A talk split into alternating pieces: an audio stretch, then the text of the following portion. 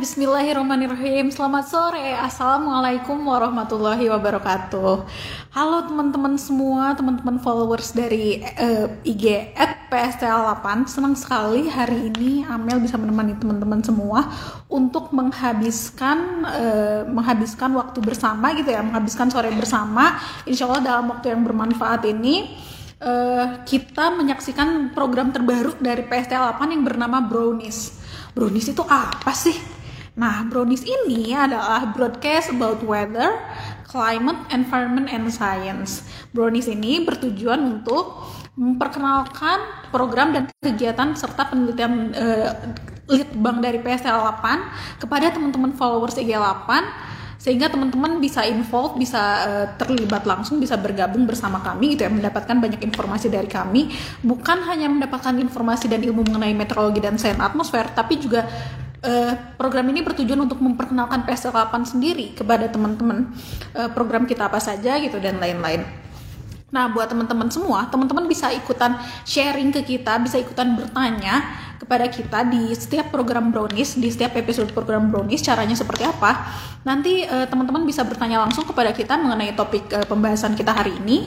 Teman-teman juga bisa bertanya, eh, bisa request gitu ya kepada kita, itu eh, mengenai materi apa saja yang baiknya kita bahas, itu eh, nanti di story-nya P S L eight. Nah, buat teman-teman semua yang nggak pengen ketinggalan mengenai info Brownies, teman-teman eh, pastikan jangan pernah lewatkan story dari I G at P S L eight, karena melalui I G at P S L eight kita akan inform semua info mengenai eh, program Brownies ini. Nah, jadi program Brownies ini eh, apa ya eh, akan akan eh, bentuknya akan seperti apa saja sih?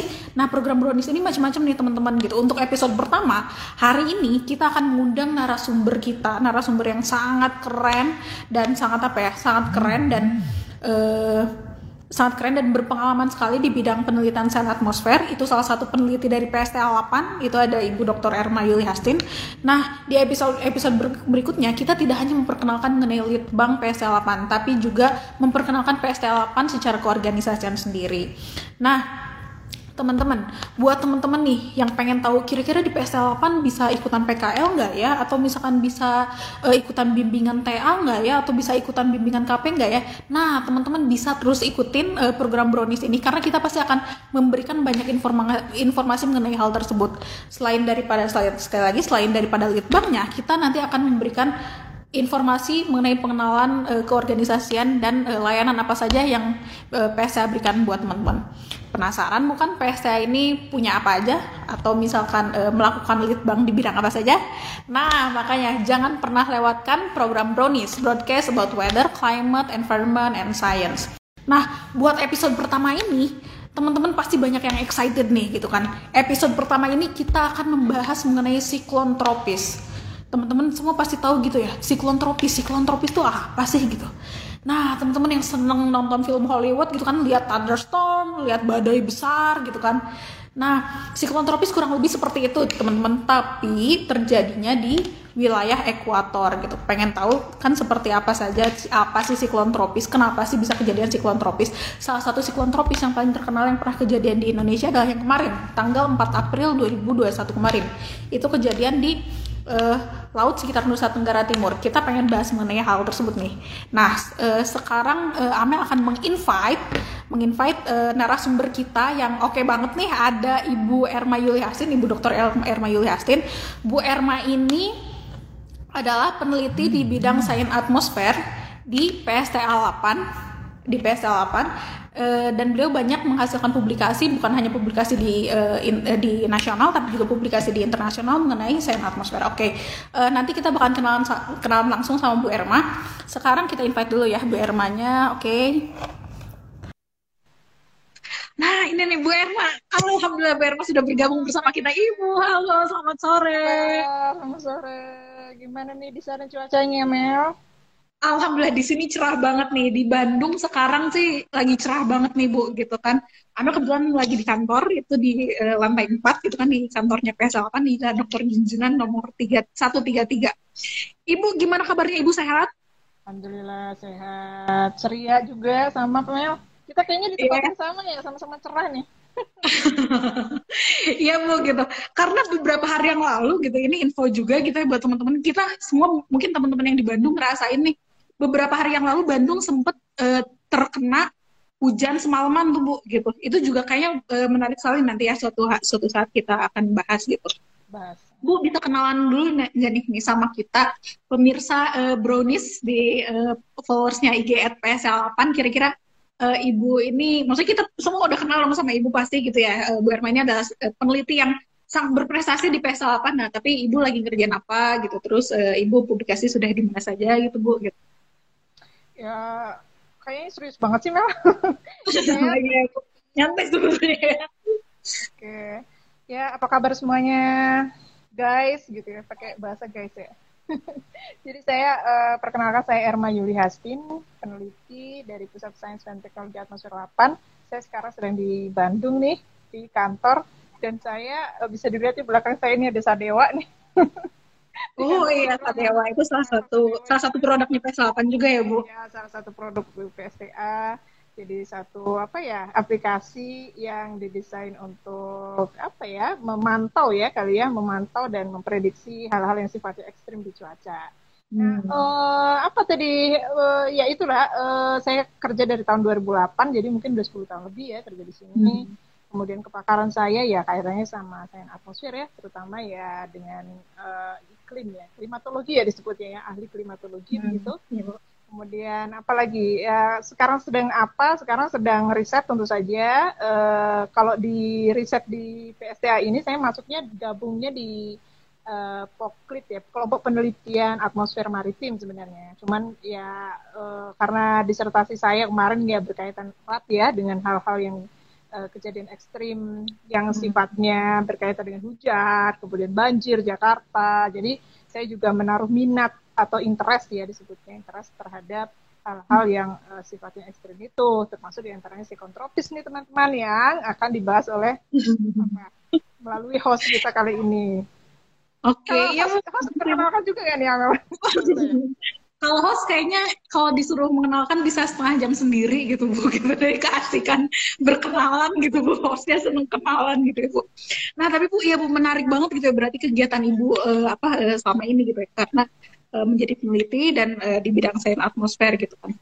Nah, uh, ya gitu ini banyak juga teman-teman yang udah bergabung nih Bu gitu. Uh, ya, nah itu tadi Bu siklon tropis. Ya Bu, oh ya Bu saya hai dulu. Iya gitu.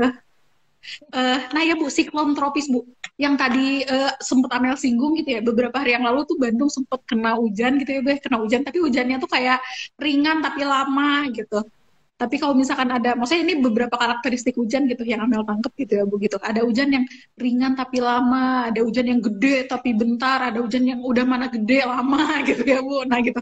Nah itu pasti ada karakteristiknya ya Bu gitu. Pasti maksudnya kalau kita kan pasti masyarakat awam tuhnya, oh ya udah hujan ada air turun dari langit gitu Bu gitu. Nggak tahu nih kalau hujan yang kayak gini tuh penyebabnya apa gitu. Ternyata beda-beda gitu ya Bu.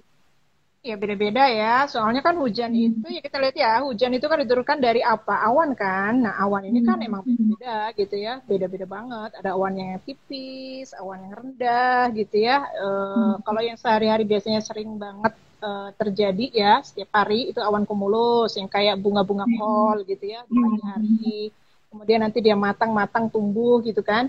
Nah kalau uh, situasinya mendukung di atmosfer dia berubah, bisa berubah jadi awan badai, kumulonimbus. Nah itu disebutnya awan menara. Jadi itu tumbuh dari awan-awan kumulus. Kalau kumulus itu ya udah emang sehari-hari kayak gitu gitu. Nah itu yang biasanya memproduksi hujan-hujan yang sifatnya apa ya, katakanlah bisa dikatakan ringan. Tapi uh, ada sebenarnya hujan apa ya, disebutnya awan hujan gitu ya, itu awan yang uh, beda lagi sebenarnya gitu ya, awannya awan jenisnya uh, sudah menengah gitu, kalau tadi kan awan rendah, jadi dibedakan atas dasar ketinggiannya. Dan sebenarnya hujan itu kenapa dia rintik-rintik ya, memang mungkin ya awannya ya yang berbeda gitu ya. Kalau awan yang badai tadi sifatnya dia bisa mendatangkan hujan yang sangat disebutnya sever ya, sever itu apa ya, ya yang yang uh, deras juga, oh, bisa juga sangat singkat gitu ya, deras tapi singkat mm-hmm. gitu ya, itu karena mm-hmm. pertumbuhan awannya cepat banget gitu ya, terus habis mm-hmm. karena dia sudah sudah matang banget akhirnya muncullah hujan gitu ya. uh, yang hmm. cepat banget gitu, tapi terus banget hmm. gitu, karena intensitas yang ada di awannya itu dia kan sudah sudah matang dan sudah banyak banget air yang mau ditumpahkan ibarat kata gitu, hmm. ya, seperti itu. Tapi kalau sifatnya yang hujan uh, apa ya, yang rintik-rintik gitu, itu beda lagi. Dia sifatnya kayak yang yang awannya awan yang nyebar, yang rata gitu ya, kayak awan hmm. stratus. Itu kan awan-awan yang emang udah apa ya, nyebar aja. Kalau kita lihat langit kayak putih semua. Nah, itu biasanya awan-awan yang sifatnya uh, tadi itu ya, berlapis-lapis disebutnya, itu adalah stratus. Hmm. Jenis-jenis kayak gitulah gitu. Hmm. Nah, beda lagi dengan musim kemarau. Itu ada awan-awan yang sifatnya awan tinggi ya, disebutnya cirrus ya, salah satu jenisnya. Awan cirrus ini juga beda lagi, dia banyak esnya dibandingkan dengan Uh, airnya, sehingga hmm. apakah awan cirrus bisa mendatangkan hujan? Ya sangat kecil karena dia es kan, gitu ya. Terus hmm. uh, kalau hujan es, apalagi tuh biasanya hujan es kalau di tropis itu kan jarang ya. Hujan hmm. es itu disebutnya hail ya, hail ya, es yang gede-gede ya, bukan salju ini. Kalau salju kan kristal-kristal yang kecil. Nah kalau di tropis karena sangat jarang, jadi biasanya hujan es itu dihasilkan oleh awan yang mengalami apa ya, e, badai lah istilahnya, ada sistem badai besar yang menyebabkan e, apa awan itu kemudian cepat e, menurunkan esnya, padahal dia belum belum cukup panas, awan ini belum cukup hangat di dalam awannya untuk menjadi air. Jadi macam-macam itu karena memang dihasilkan oleh awan yang berbeda-beda dan gitu kan, awan ini kan berada di suatu lingkungan di atmosfer. Nah lingkungan inilah yang menyebabkan Uh, apa ya uh, bisa menjadi badai, bisa juga hmm. normal, bisa juga nggak um, terjadi apa-apa atau cerah seperti itu. Jadi ditentukan oleh awan hmm. dan environment-nya gitu ya, lingkungan di sekitar awan yang mendukung uh, apa sehingga terjadi hujan yang bermacam-macam tadi. Jadi gitu. Ya. Nah, iya Bu, uh, betul Bu, menyambung apa yang uh, tadi Ibu sampaikan gitu ya Bu. Kemarin ini, ini Bu di awal April itu terjadi hujan yang hujan yang sangat deras, angin yang sangat kencang. Amel inget banget tuh Bu. Uh, itu uh, kejadiannya itu di Kupang waktu itu, di Nusa Tenggara Timur. Nah, konon katanya setelah kita lihat, setelah kita melihat apa ya, setelah kita melihat siaran di T V gitu kan dari B M K G uh, waktu itu gitu kan, uh, kayak bilang bahwa oh ini tuh disebabkan oleh siklon tropis katanya Bu. Siklon tropis, jujur kita sebetulnya sih mas apa ya baru dengar gitu ya, siklon, siklon tropis. Nah, kira-kira siklon tropis itu kayak gimana sih Bu? Ya, uh, siklon tropis ini hanya nama ya, sebenarnya hanya nama. Intinya itu adalah badai, dan badainya itu besar sekali sistemnya, begitu ya. Uh, kalau diukur radiusnya nih ya, keba- uh, uh, lebih mudahnya bayangin satu pulau Kalimantan tuh nah, gitu. Itu di atasnya wow, angin banget ya, puter. Nah, kenapa dia disebut cycle, si, apa siklon ya, siklonik?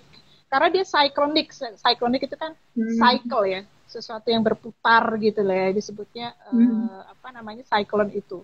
Tapi hmm. uh, tra- tropical cyclone itu juga satu penamaan tersendiri yang itu adalah hmm. konsensus. Jadi kalau kejadiannya itu di Samudra uh, Hindia hmm. itu disebutnya uh, tropical cyclone gitu ya. Hmm. India ya, Samudra Hindia di Indonesia itu kan diapit oleh Samudra Hindia dan Samudra Pasifik ya. Nah, betul, yang samudra samudra uh, Pasifik itu disebutnya typhoon hmm. gitu ya. Intinya uh, badai, sistem badai yang sangat besar gitu ya, yang sebesar Pulau Kalimantan itu terbentuk dan hmm. berputar itu kejadiannya bermula di atas lautan. Mengapa lautan? Ya karena dia kan butuh energi gitu ya, sehingga hmm. bisa jadi badai. Jadi uapnya itu harus banyak banget. Nah, sehingga hmm. permulaan permulaan terbentuknya itu biasanya di atas laut. Entah dia nanti bergeraknya itu bisa di atas darat, itu kan pergerakannya kemudian gitu ya. Tapi yeah. kalau uh, apa pertama kalinya itu biasanya dia ter- terbentuk di atas uh, lautan dulu yeah. gitu ya. Nah, ada yeah. beberapa jenis lautan kan di Indonesia eh, di dunia yeah. ini ya. Tadi yang tadi Samudra Hindia dan Pasifik itu yang paling dekat dengan Indonesia ya. Kalau di Atlantik, Samudra Atlantik ada yang disebut hurricane, itu sama aja, badai nah. juga gitu ya. Makanya ada nah, iya Bu, betul. Katrina dan di Amerika aja. Hmm, nah, ya. Itu jenis aja, tapi sebenarnya sama, sama aja ini. Uh-huh. Hmm. Tropical cyclone itu bisa biasanya kita sebut dengan T C gitu ya, tropical cyclone T C gitu ya, kita T C gitu.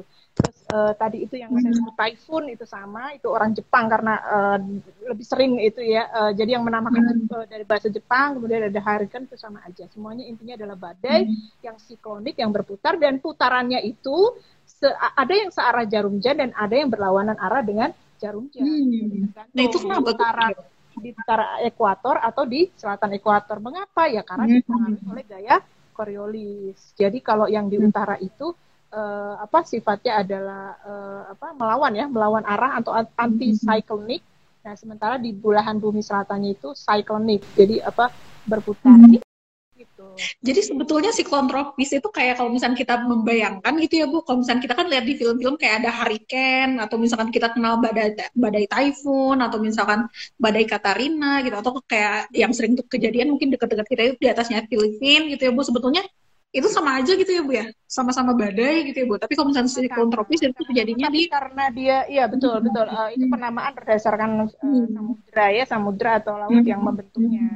Tapi kemudian ya nggak mungkin dong sistem sebesar itu bisa terus-menerus ada dan muter kayak gitu kalau enggak ada gaya yang me, uh, membangkitkan. Itu disebutnya dengan gaya Coriolis. Nah, gaya Coriolis ini ya karena bumi berotasi kan, bumi punya rotasi gitu. Nah, gaya Coriolis ini itu kan uh, dia adalah faktor lintang ya.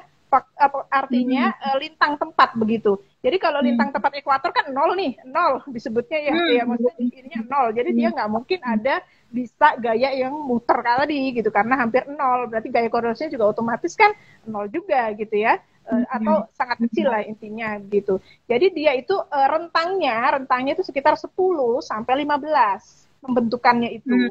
Di atas lima lah intinya ya, di atas lima bisa di belahan bumi utara atau di belahan bumi selatan seperti itu. Jadi pergerakannya seperti itu. Kalau kita bisa lihat di sini ya, uh, intinya yang di belahan bumi selatan dia bergerak searah jarum jam, cyclonic disebutnya. Kalau di belahan bumi selatan, eh bumi utara dia bergerak anti-cyclonic atau berputar berlawanan arah dengan jarum jam. Itu sudah sudah pasti seperti itu memang karena rotasi uh, bumi terhadap uh, dirinya. Nah, Ibu. Nah, itu uh... sejalan dengan apa yang Ibu sampaikan sebelumnya gitu ya, kenapa dia ada yang uh, anti clockwise atau uh, clockwise gitu ya Bu ya, gitu searah atau berlawanan arah jarum-jarum. Nah ya Bu, Ana ingin menanggapi uh, apa yang tadi disampaikan oleh Ibu gitu, karena uh, terjadi gaya Coriolis yang uh, di ekuator itu mendekati nol, sehingga kita bisa menyimpulkan bahwa di ekuator itu hampir nggak mungkin nih terjadi siklon tropis gitu kan ya Bu ya. Nah tapi Ana mencatat ini nih Bu, dari sekitar kejadian dua puluh lima, oh mohon maaf, tiga puluh dua kejadian, Ana mencatat di sini nih Bu, gitu kan, e, ada tiga puluh dua kejadian siklon tropis gitu kan di Indonesia gitu kan, ada empat diantaranya katanya terjadi di e, lintang yang mendekati nol nih Bu gitu. Kita tahu bahwa pernah terjadi siklon tropis yang e, penamaannya itu mengikuti bunga-bunga tuh Bu, ada siklon tropis anggrek, bakung, cempaka, dan dahlia, itu empat-empatnya pernah terjadi di Indonesia dan Uh, sangat mendekati lintang nol tuh Bu gitu. Kira-kira hal tersebut disebabkan oleh apa ya Bu? Itu di Samudra Hindia kan ya? Di Samudra Hindia. Hmm. Ya? Oh iya ya betul betul. Hmm. Keempat itu. Tapi ya, pergerakannya ya, di selatan dekat Jawa ke ya. Kita, ya, ya, ya selatan Jawa. Ya, uh, tapi kan dia dibangkitkannya hmm. pada awalnya bukan hmm. gitu kan? Bukan hmm. di sekitar hmm. Uh, ekuator tadi. Jadi dia hmm. ini adalah siklon yang berasal dari Samudra Hindia. Jadi hmm. pembentukan pertama kali memang di Samudra Hindia, terus mendekat, mendekat, mendekat, mendekat menuju wilayah Indonesia. Ini ini ini suatu yang beda. Jadi dia ada genesis. Genesis itu artinya munculnya pertama kali di mana sih dia gitu ya? Bibit ya, kita anggap bibit ya. Bibit siklon tropis ini pertama kayak ya ibaratnya kita pohon lah ya. Dia kan mm-hmm. uh, sebelum tumbuh dia mesti ada bibit mm-hmm. dulu gitu kan. Mm-hmm. Nah bibit ini kalau di ilmiah disebutnya tropical cyclogenesis, genesis uh, siklon tropis mm-hmm. gitu ya. Kita mm-hmm. saking. Genesisnya di mana dia? Genesisnya di Samudra Hindia lah. Kalau di Samudra Hindia kan memang udah sering begitu ya kejadian, memang hampir kalau kita lihat statistiknya ya bukan sesuatu yang aneh gitu di Samudra Hindia, di jauh ya, jauh di di apa di bagian barat sana itu memang ada siklon itu banyak gitu. Di dekat Sumatera aja banyak vortex tuh gitu ya. Ada disebutnya vortex. Vortex itu artinya dia pus, uh, radius pusarannya lebih kecil lah ya, lebih kecil uh, dan kategorinya belum sampai ya keku- secara kekuatan angin belum tergolong siklon tropis. Jadi di bawahnya siklon tropis itu disebut Uh, vortex tadi, vortex-vortex di dekat Sumatera itu sangat dekat dengan ekuator, tapi ya memang dia kan ada apa namanya uh, gaya tersendiri kan, gitu ya, yang uh, apa namanya tidak dipengaruhi oleh gaya Coriolis, gitu ya. Uh, nah itu uh, itulah yang membentuk dengan vortex, itulah memungkin, itulah yang memungkinkan vortex itu terjadi dekat ekuator. Sebenarnya kalau kalau dari aspek itu uh, bisa aja hmm. terjadi di dekat ekuator karena ada vortex itu gitu. Tapi hmm. memang benar katamu tadi bahwa hmm. siklon tropis yang genesisnya, tumbuhnya, bibitnya itu tumbuh di dekat hmm. ekuator itu hampir tidak pernah ada, begitu ya. Hmm. Kalau yang tadi yang disebut empat itu, dia jauh di Samudra Hindia saya, ah, sana. Ya. Ya. Cuman dia bergerak, bergerak kemudian mendekat ke selatan wilayah Indonesia. Jadi hmm. kalau itu sih masih normal. Hanya ada satu, hmm. gitu ya, hanya ada satu. Uh, sebenarnya ada dua sih, tetapi yang satu hmm. lagi sudah terjadi di masa yang sangat lampau sehingga nggak ada data untuk mengujinya, sehingga hmm. hanya ada satu di tahun dua ribu satu itu ada yang dinamakan siklon tropis Vamei. Nah, Vamei ini itu genesisnya hmm. gitu ya, tumbuhnya atau emang dia terbentuknya juga gitu si siklon tropis itu itu di lautan uh, hmm. Laut Cina Selatan ya, Laut Cina Selatan yang kemudian dia mendekat ke ekuator dan e, badai itu atau siklon tropis itu berada di atas Singapura selama hmm. berhari-hari. Nah, ini ini memang benar bahwa e, apa namanya e, dan ini satu-satunya ya terrecord hmm. bahwa dia genesisnya juga itu tumbuhnya di dekat ekuator gitu, hmm. di utara ekuator, kemudian dia mendekat sehingga tercatat siklon tropis ini ada di nol koma lima derajat lintang utara. Bisa dibayangkan kan, intinya itu ada di situ. Dekat ya, Bu. Pusatnya itu dekat sekali dengan ekuator. Nah, ini uh, penulisnya sendiri mengatakan gitu ya di paper itu bahwa kejadian seperti ini itu terjadinya empat ratus tahun sekali gitu. Wow, gitu. Itu kan hampir tidak ada gitu. Ya, terus bisa dijelaskan sekali dulu tuh Bu baru ya, kejadian. Iya. Ya, makanya makanya terus publikasinya juga mengatakan hmm. uh, ini ini nggak mungkin terjadi tanpa adanya interaksi hmm. berbagai komponen. Nah, pada saat itu hmm. uh, apa dianalisis lah gitu ya melalui riset gitu ya, dan ketemulah penyebabnya, yaitu ada interaksi hmm. antara Borneo Vortex. Jadi memang ada vortex dulu nih, gitu kan. Hmm. Borneo disebutnya Borneo Vortex itu memang sudah umum terjadi di dekat Kalimantan. Itu hmm. vortex, kecil aja vortex. Gitu ya. Nah, tapi dia di-maintain dan diperkuat di Pulau Kalimantan. Diper, di, apa, ditumbuhkan vortex ini menjadi siklon tropis oleh apa? Oleh cold short, oleh uh, aliran udara yang sangat dingin hmm. dari apa, seruak dingin yang dari cold Laut Cina Selatan. Nah, jadi hmm. interaksi antara cold short dan cold short dan apa namanya tadi Borneo Vortex inilah yang kemudian menumbuhkan siklon. Jadi memang kejadiannya jelas bukan sesuatu yang biasa kan, bukan yang usual hmm. event tapi unusual event, dan memang itu kategori sangat langka. Artinya gini, terus uh, dia dia bilang ini kan sebenarnya cold short terjadi dong setiap bulan, setiap tahun tuh selalu ada tuh fenomena itu di Desember, Januari, Februari lah ya, puncak-puncaknya hmm. paling banyak yang frekuensinya. Kemudian Borneo Vortex juga sering terjadi. Terus berarti kalau dua-duanya ketemu, bisa dong jadi siklon tropis juga. Juga. Oh, okay, juga. Tapi artinya, artinya kesimpulannya di paper itu enggak juga. Dia butuh apalagi hmm. gitu ya, intinya yang uh, apa namanya yang membuat uh, tumbuhnya itu bisa menjadi siklon tropis. Hmm. Jadi gagal duluan yang ada juga gitu, dari beberapa kejadian itu gagal terbentuk jadi siklon tropis. Jadi memang unik banget gitu ya, dan memang ternyata di situ kesimpulannya adalah uh, apa antara dua faktor itu ya siklon eh apa uh, sorry cold shortnya ini yang berperan besar. Kalau dia sangat strong dan sangat persisten maka dia bisa membuat siklon tropis. Itu sih kalau kenapa tadi pertanyaannya bisa tumbuh itu ya, itu pasti hmm. ada Uh, faktor-faktor yeah. lain yang saling bergabung, yang saling berinteraksi sehingga muncullah itu. Gitu. Nah ya Bu, menarik banget Bu, serius gitu kan, kayak kayak ini membuka banyak pikiran kita semua nih mengenai siklon tropis gitu kan, penyebabnya seperti apa. Anda sebetulnya pengen nanya lebih lengkap nih Bu, kayak penyebab, maksudnya yang tadi Ibu bilang gitu untuk kejadian yang tahun dua ribu satu itu kan karena ada cold surge sama Borneo Vortex, tapi untuk siklon tropis yang lain apa nih penyebabnya? Nah, tapi kita tahan dulu gitu Bu. Amel pengen uh, merangkum dulu gitu ya yang tadi Ibu sampaikan bahwa kita harus menggarisbawahi bahwa siklon tropis yang uh, kejadian di Indonesia yang A B C D tadi itu yang anggrek, cempaka dan dahlia itu memang terjadi di Samudra Hindia tapi berdampak kepada Indonesia. Makanya kita harus bedakan bahwa mana uh, siklon tropis yang memang maksudnya siklon tropis itu uh, kejadiannya di Samudra Hindia meskipun berdampak Indonesia, bukan berarti siklon tropisnya terjadi di Indonesia gitu kan ya Bu? Iya, ya, betul. Nah, betul. Ya Bu, uh, kita nih saking uh, excitednya Bu, udah ada beberapa penanya nih Bu gitu, ada yang pengen nanya ke Ibu gitu kan. Uh, hmm. Yang pertama dari Ed Anak Meteo, izin tanya Bu, tentang extratropical cyclone di lintang tinggi, bagaimana terbentuknya. Jadi ada istilah uh, lagi nih Bu, ada extratropical cyclone. Kalau Amel tebak nih Bu, dari extratropical gitu kan, kayaknya sih lintang-lintang tinggi gitu ya Bu, extratropis gitu, atau seperti apakah Bu? Ya, uh, extratropical itu kebanyakan hmm. ya dipengaruhi jelas dengan fenomena-fenomena yang ada di extratropis ya.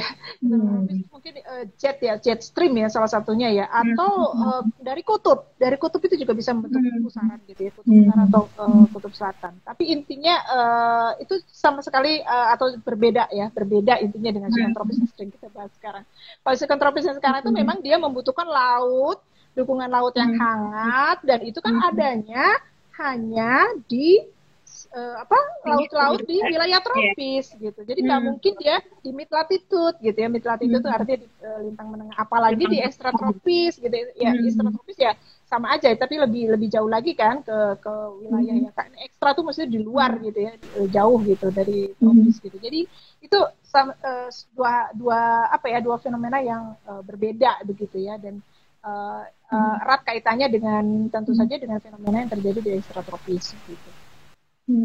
Iya hmm. Bu, oke okay. uh, ya Bu, makasih banyak Bu. Kita uh, lanjut ke penanya lagi nih Bu, ada yang bertanya lagi dari Ed Rahaden Bagas, faktor apa saja yang mengontrol pergerakan siklon? Jadi siklon ini uh, maksudnya mereka tidak tidak iluminat ya Bu, hidup abadi gitu, selalu ada siklon gitu kan Bu. Masih ada faktor-faktor yang mengontrol sehingga kira-kira ini menguat atau ini melemah gitu Bu. Naik Eh, ya, tadi kan eh, pergerakannya itu eh, dikontrol oleh apa aja gitu ya. Jadi gini, eh, siklon tropis ini membutuhkan, pertama-tama membutuhkan syarat dulu gitu ya. Dia hanya terbentuk di laut yang hangat. Itu berarti kan suhu permukaan laut harus cukup hangat. Berapakah itu? Sekitar dua puluh enam koma lima derajat Celcius ke atas. Harus lebih di, di atas itu gitu intinya gitu ya. Hmm. Nah, selain kan nggak cukup hanya dengan hangat aja. Kalau hangat ya bisa di mana-mana dong gitu ya. Kenapa dia bisa muter gitu? Berarti kan ada sesuatu sistem yang bergerak berputar gitu ya.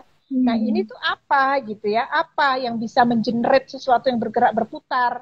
Makanya tadi dicontohin bahwa siklon Vamei itu ada daya daya apa namanya daya picunya berasal dari vortex Borneo. Kenapa vortex Borneo? Karena dia kan sudah sistem yang bergerak berputar tadi. Jadi ada vortisitasnya, harus ada gaya uh, vortisitas, artinya adalah daya dukung mem yang membuat dia untuk berputar tadi. Nah memang kalau di jauh dari khatulistiwa atau ekuator itu kan ada tadi yang gaya Coriolis, itulah yang membuat dia berputar gitu. Itu faktor lain gitu, selain suhu permukaan laut yang hangat tadi gitu ya, yaitu ada gaya Coriolis hmm. tadi yang menentukan arah pergerakan. Dan kemudian selanjutnya apa?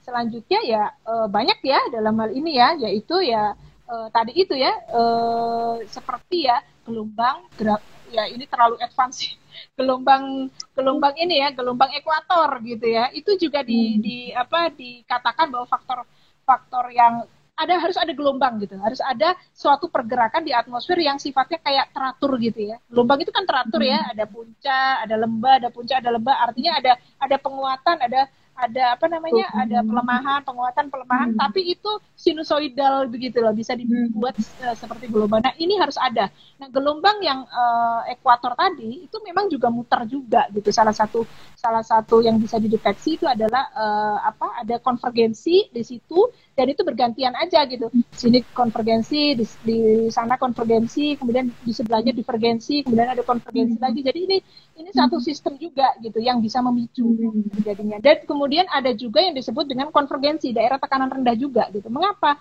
Ya karena e, tidak cukup hanya apa namanya tadi suhu permukaan laut, kemudian gayanya untuk berputar, tapi dia juga harus cukup banyak begitu ya uap hmm. yang terbentuk di situ, dan itu nggak mungkin kalau nggak ada gaya apa konvergensi. Maksudnya konvergensi itu adalah pertemuan angin dari berbagai arah untuk apa? Kan untuk mengumpulkan kekuatan dulu, Bro, gitu kan. Hmm. Ya, sebelum sebelum bareng-bareng muter kan kita mesti rapat dulu nih, meeting dulu nih gitu ya. Jadi ya, ada meeting poinnya gitu. Nah, meeting poinnya itulah yang dinamakan dengan daerah konvergensi. Nah, biasanya daerah konvergensi ini itu kan ada terus tuh di sepanjang ekuator tuh ada yang disebut dengan konvergensi antar tropis gitu ya. Ada yang dia ya dia pindah-pindah nih garisnya gitu ya. Nah, sepanjang garis itu ketika dia pecah nih Mel, ketika dia pecah hmm. itu juga bisa membuat atau membangkitkan siklon tropis. Jadi tadi kalau wow. dari beberapa hmm. apa namanya hmm. beberapa faktor syaratnya adalah anget. Hmm. Kenapa anget ya? Kok ya bayangin aja kalau kita masak panci gitu ya, air kan nggak ada uap kalau nggak dipanasi dulu, ya kan? Yeah. Makanya butuh nggak akan ada udara yang konvergen, nggak ada nggak ada nggak ada uapnya kelembabannya gitu ya. Ini kan energi buat muter gitu ya, energinya harus kumpul dulu banyak. Nah ketika udah kumpul banyak, baru kemudian gimana cara muternya kan gitu. Oh berarti kita mesti ketemu dulu, joinan dulu, join join ketemu, kemudian dia baru uh, harus ada pergerakan di situ. Nah biasanya dia ada ada apa namanya ketidakstabilan ya, ketidakstabilan mm-hmm. uh, ada suplai dari kanan, dari kirinya begitu ya, mm-hmm. yang membuat dia itu apa ya, uh, yang tadi kumpul-kumpul bareng itu, jadi didorong supaya bisa muter gitu. Langsung muter, bikin nolak gitu, bukan? Langsung bikin pergerakan, movement kan gitu. Nah, dia ber- ya jadi dia bergeraknya kemana aja ditentukan oleh itu tadi. Mm-hmm. Jadi ada prasyarat yang mendukung dan ada yang memaintain dia, memaintain dia. Nah nanti dia bisa bergerak ke selatan, ke utara. Hmm. Kalau itu sih sudah jelas, gitu. Kalau itu sudah jelas rotasi yang eh, tadi gaya Coriolis yang hmm. lebih mempengaruhi.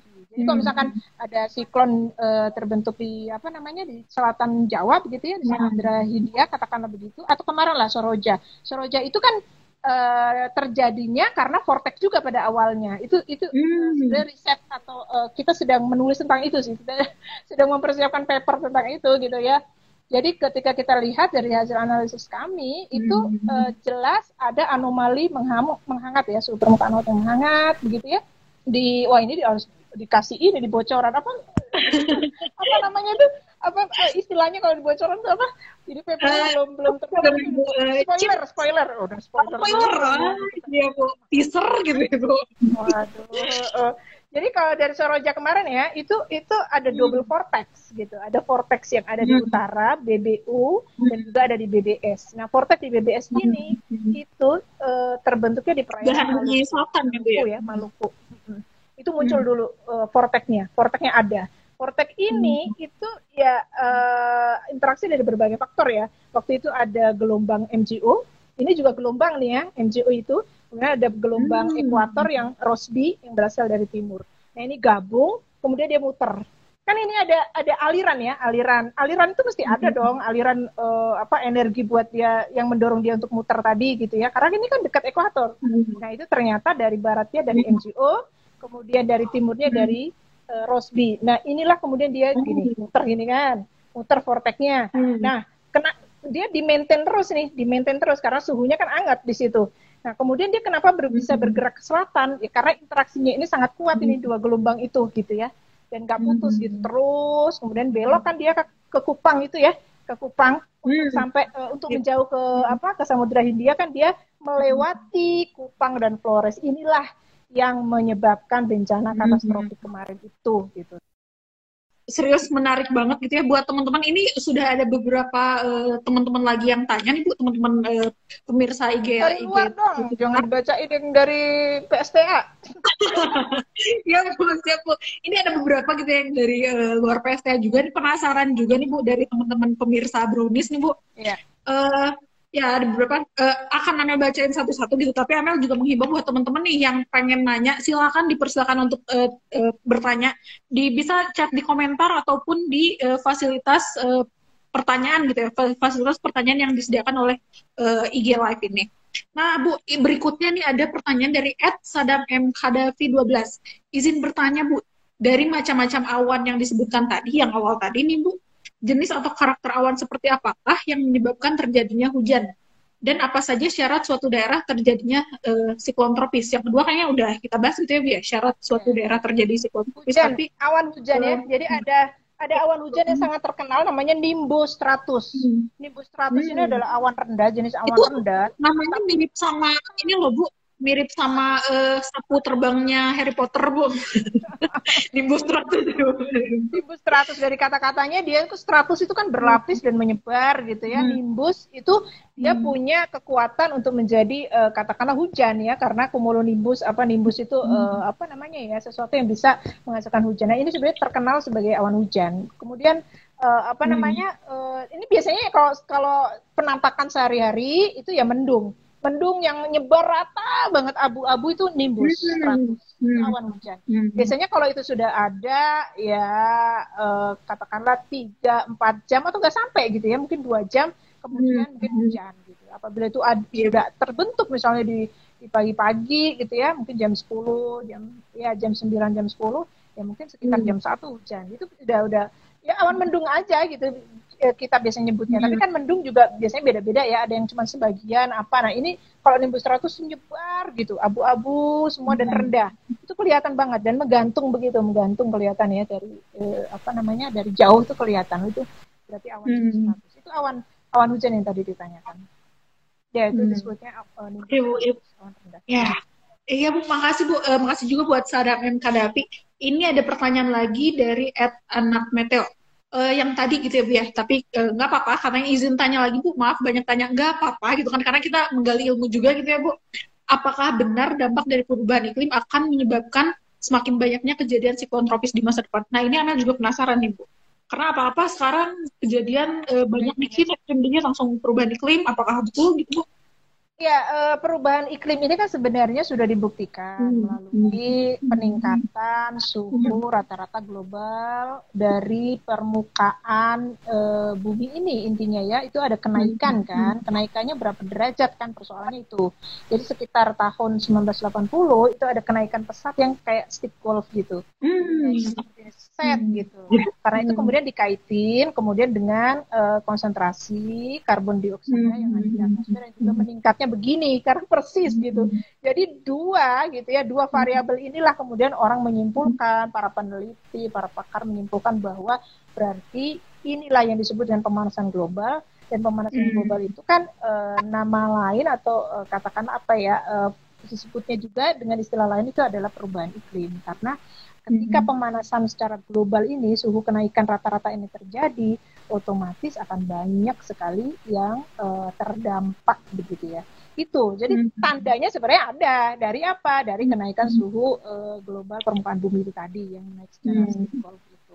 Nah persoalannya sekarang itu kan adalah variasi di tiap-tiap lokasi, tiap-tiap daerah itu kan berbeda-beda yang yang apa namanya uh, yang berkaitan dengan perubahan iklim ini.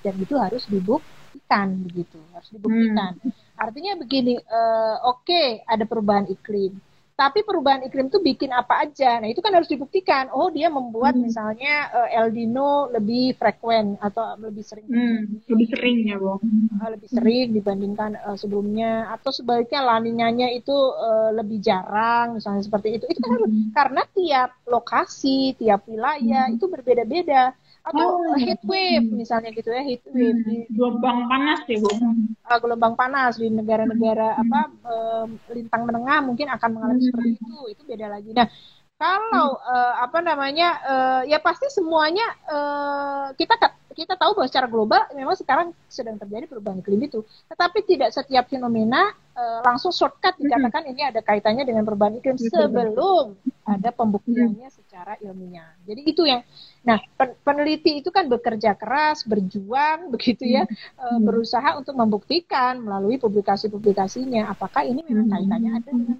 perubahan iklim itu. Jadi memang tidak bisa kemudian uh, ada sedikit hal cuaca ekstrim, oh ini perubahan iklim nih, atau hmm. apalagi kiamat sudah dekat nih, kiamat, eh, kayak gitu ya. Itu kan terlalu shortcut dari sesuatu yang logikanya itu harus dibangun dulu. Gimana sih kok sampai ke perubahan hmm. gimana begitu. Hmm. Misalkan hujan di Jakarta yang hujan dini hari itu ya, memang ada tendensi meningkat nih gitu kan, hmm. kalau secara jumlah atau secara frekuensi di sepuluh tahun terakhir misalnya dibandingkan dengan sebelumnya. Tapi kan hmm. ketika itu terjadi, kan kita mesti jelasin dulu kan, mekanismenya kok bisa hujan dini hari, terus bisa ekstrim kayak gitu, itu kenapa ya, ya? Itu ya, jelasin mekanismenya. Hmm. Tapi jangan di shortcut ini karena perubahan iklim, ya nggak gitu, maksudnya kita jelasin mekanisme itu, faktor-faktor apa penyebabnya, kok sehingga cuma lokal di Jakarta aja nih yang kondisinya apa terjadinya kayak gini. Angin itu kan dari Laut Cina Selatan, dia bisa menghantam apa yang kena hantaman dulu, bisa Kalimantan gitu kan, bisa Lampung dulu, kenapa hmm. di, di situ enggak, tapi kenapa di Jakarta? Kalau hmm. emang perubahan iklim kan, kalau perubahan iklim hmm. global kena semua gitu harusnya hmm. yang uh, mendapat aliran itu. Tapi nah itulah itu penjelasan spesifikasi hmm. kita perlu gitu. Hmm. Ilmuwan memberikan penjelasan itu penting gitu loh. Supaya apa? Supaya nggak dikit-dikit digeneralisir uh, apa namanya perubahan iklim, perubahan iklim hmm. seperti itu. Itu harus by hmm. evidence gitu ya. Kita hmm. harus membuktikan statement-statement itu, statement general itu gitu loh. Dan mm-hmm. itu uh, upaya ilmuwan itu yang yang ya, ya tidak berhenti berhenti lah ya berusaha mm-hmm. untuk melakukan itu. Mm-hmm. Iya Bu, jadi ya ini ilmu juga nih Bu gitu, tidak menjeneral segala macam tidak tidak menjeneralisir bahwa itu uh, terjadi karena perubahan iklim gitu ya Bu. Dan yang tadi uh, Ibu bilang ternyata efek dari perubahan iklim itu juga bisa berbeda gitu ya Bu ke setiap daerah gitu. Itu bakalan jadi pembahasan kita di uh, topik uh, mungkin uh, nanti topik kita suatu hari nanti gitu ya Bu ya. Tapi yang jelas sore ini uh, sangat menarik Bu dan sangat menyenangkan sekali menghabiskan waktu uh, bersama Ibu nih mendengarkan apa ya, banyak ilmu dari Ibu. Amel yakin teman-teman uh, pemirsa Brownies juga di rumah tuh juga uh, merasakan hal yang sama nih sama Amel gitu kan. Langsung tercerahkan nih gitu mengenai siklon tropis dan sangat excited untuk menunggu Brownies di episode-episode berikutnya. Nah Bu, pertanyaan terakhir nih Bu. Kira-kira oh, bisa... Masih ada Mel. Kenapa Bu? Dikirain tadi tutup, ternyata masih ada. Saya udah siap-siap ini. Terakhir nih Bu. Pertanyaan terakhirnya dari host Bu ya. Nah, pertanyaan terakhir, kira-kira siklon tropis itu bisa diprediksi, bisa dimitigasi nggak sih? Dan apa peran dari P S T L delapan dalam memprediksi um, dan memitigasi hal tersebut? Amel sih jadi penasaran, tadi soalnya Ibu menyinggung mengenai Sadewa gitu ya Bu, kayak uh, dia apa, ya. Um, apa? Ya isinya kan uh, untuk uh, apa ya, cuaca-cuaca ekstrim gitu, apakah siklon tropis termasuk uh, di antaranya gitu Bu? Bisa Ibu ya, ya uh, sebenarnya prediksi tentang siklon tropis saya kira ya di negara-negara maju itu sudah sangat uh, apa ya sangat solve dibilangnya ya. hmm. teknologi teknologi prediksi, teknologi untuk men-tracking kemana aja itu kan sudah sudah sangat inilah apabila itu sudah terjadi. Tapi kalau siklonnya sudah ada hmm. gitu ya kedetek, kemudian dia tracking kemana itu hampir dipastikan ya akurat akurasinya sembilan puluh persen lah begitu ya. Tapi yang hmm. kita ingin justru yang yang deg-degan, yang harap-harap cemas, gitu ya. Sih itu adalah genesisnya, gitu. Ya, ini ini ini bakal tertutup ya, gitu. Nah, ya ya genesisnya, genesisnya itu yang lebih penting untuk dilihat, untuk diprediksi, gitu. Kalau siklon tropisnya ya udah pasti geraknya kemana mah udah sembilan puluh persen gitu loh. Oleh apa namanya? Lembaga-lembaga ini ya lembaga-lembaga cuaca atau lembaga-lembaga khusus untuk memonitoring itu kan sudah melakukan itu. Nah, ini yang penting adalah genesis. Nah, P S T dalam hal ini itu mengembangkan apa yang disebut dengan satellite based disaster early warning system atau Sadewa itu salah satu fungsinya juga berupaya untuk mendeteksi genesisnya, mendeteksi memprediksi ya, memprediksi. Nah, nggak usah jauh-jauh. Sekarang kita ambil studi kasus siklon Seroja. Ya, siklon Seroja. Hmm. Itu kejadian kan tanggal empat April. Nah, genesis hmm. vortexnya itu sudah bisa diketahui atau sudah terjadi itu tanggal tiga puluh. Ya, tiga puluh hmm, tiga puluh, tiga puluh apa Maret ya, Bu? tiga puluh Maret. Berarti kan berapa hari sebelumnya? Itu vortex yeah. loh ya, vortex. Masih bentuknya masih vortex dan belum bergerak ke selatan ke Kupang. Tapi dengan melihat tanda ada vortex di situ, minimal kita tahu gitu loh. Kita tahu bahwa ini ada potensi karena vortex ya, dari vortex kemudian dia jadi uh, depresi tropis, depresi tropis berkembang lagi menjadi siklon tropis kan gitu. Ada ada jadi ada step-stepnya lah gitu ya sebelum siklon tropis itu gitu. Nah uh, uh, sebelumnya uh, setelah depresi tropis ada tropical uh, storm gitu ya, badai badai tropis dulu gitu baru ke siklon tropis. Nah tapi kan stepnya sudah sudah sudah apa namanya ya uh, artinya gini. Kalau sudah ada vortex berarti ada bibit, ada potensi bibit siklon gitu. Potensi. Dan kalau tanggal tiga puluh Maret sudah terbentuk di situ, Sadewa itu kan bisa lihat dua hari sebelumnya, bahkan tiga hari sebelumnya. Berarti kita sudah bisa lihat informasi tanggal tiga puluh itu tanggal berapa? Mundurnya lagi, tanggal dua puluh delapan kan, sekitar tanggal dua puluh tujuh dua puluh delapan kita tahu di situ ada vortex. Yaitu vortexnya nanti akan ada tanggal tiga puluh. Nah ini berpotensi menjelma menjadi T C gitu ya, atau siklon tropis atau badai tropis begitu.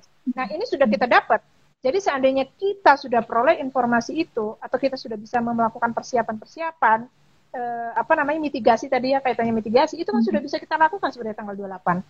Jadi kita kita mm-hmm. eh, mewarning, eh, apa namanya ya, maksudnya mewarning itu ke lembaga-lembaga terkait ya, bukan kepada masyarakat. Dan kita juga mm-hmm. bisa bekerja sama mm-hmm. ini dalam rangka kerjasama dengan memperkuat B M K G gitu ya, eh, memperkuat eh, warningnya B M K G ketika menyampaikan tanggal dua puluh delapan itu.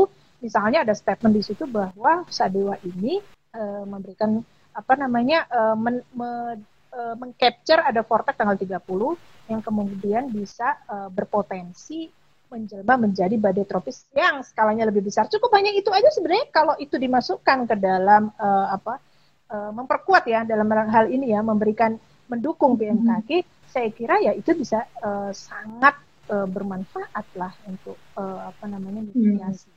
Karena Pemda akan bersiap-siap dan sebagainya gitu ya, hmm. masyarakat apalagi gitu.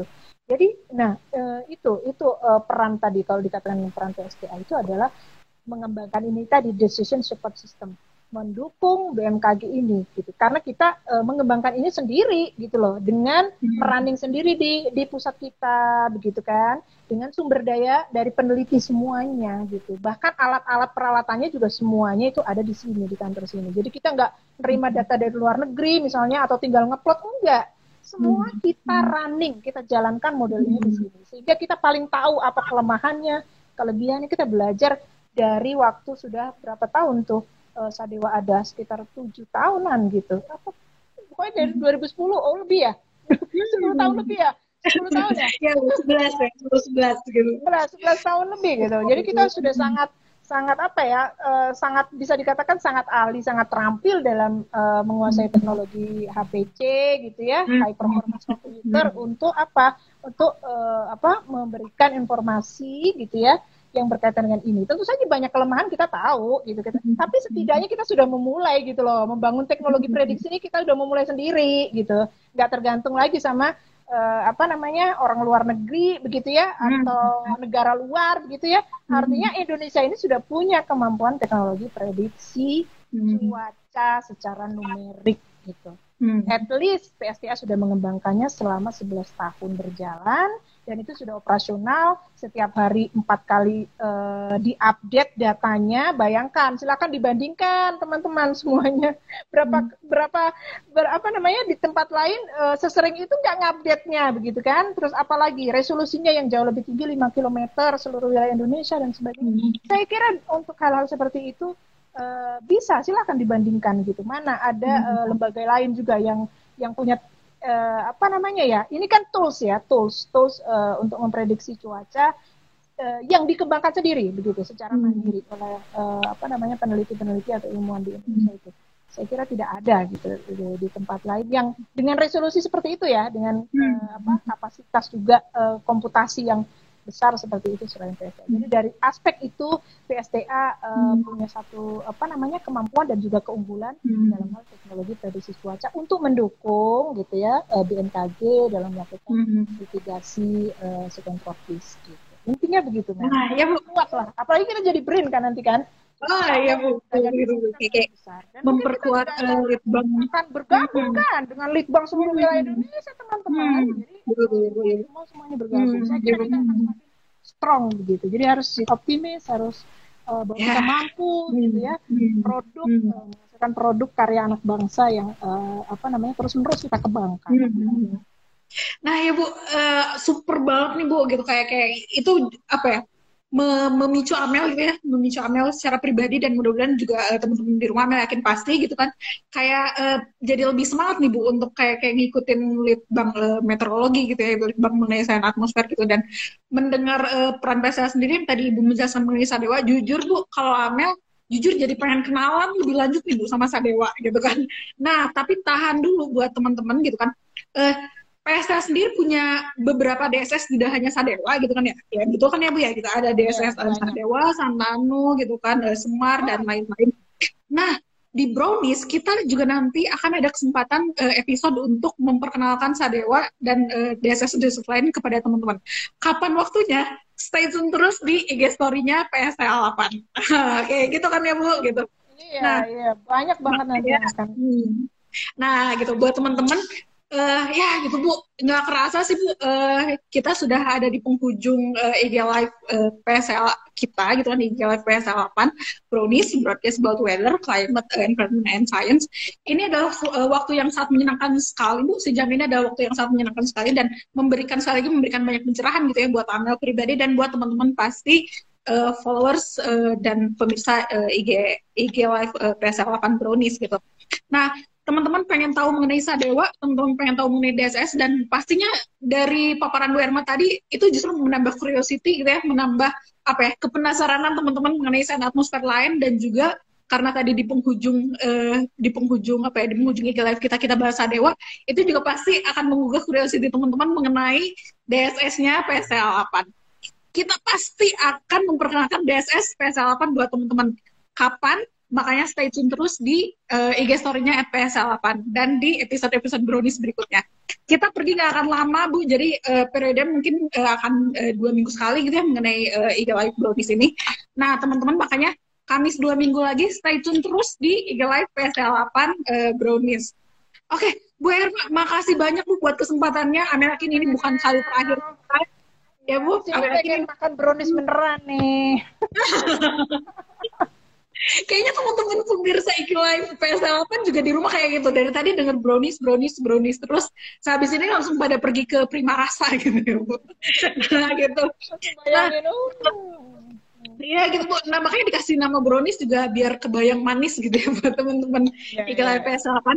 Uh, stay tune terus di I G Live P S L delapan dan I G Story P S L delapan. Uh, buat teman-teman semua. Jangan lupa dan jangan lewatkan episode-episode uh, lain dari Brownies uh, P S delapan. Makasih buat Bu Erma sekali lagi, makasih buat teman-teman uh, pemirsa I G T V, eh sorry, pemirsa I G Live P S delapan. Sampai ketemu di Brownies episode berikutnya.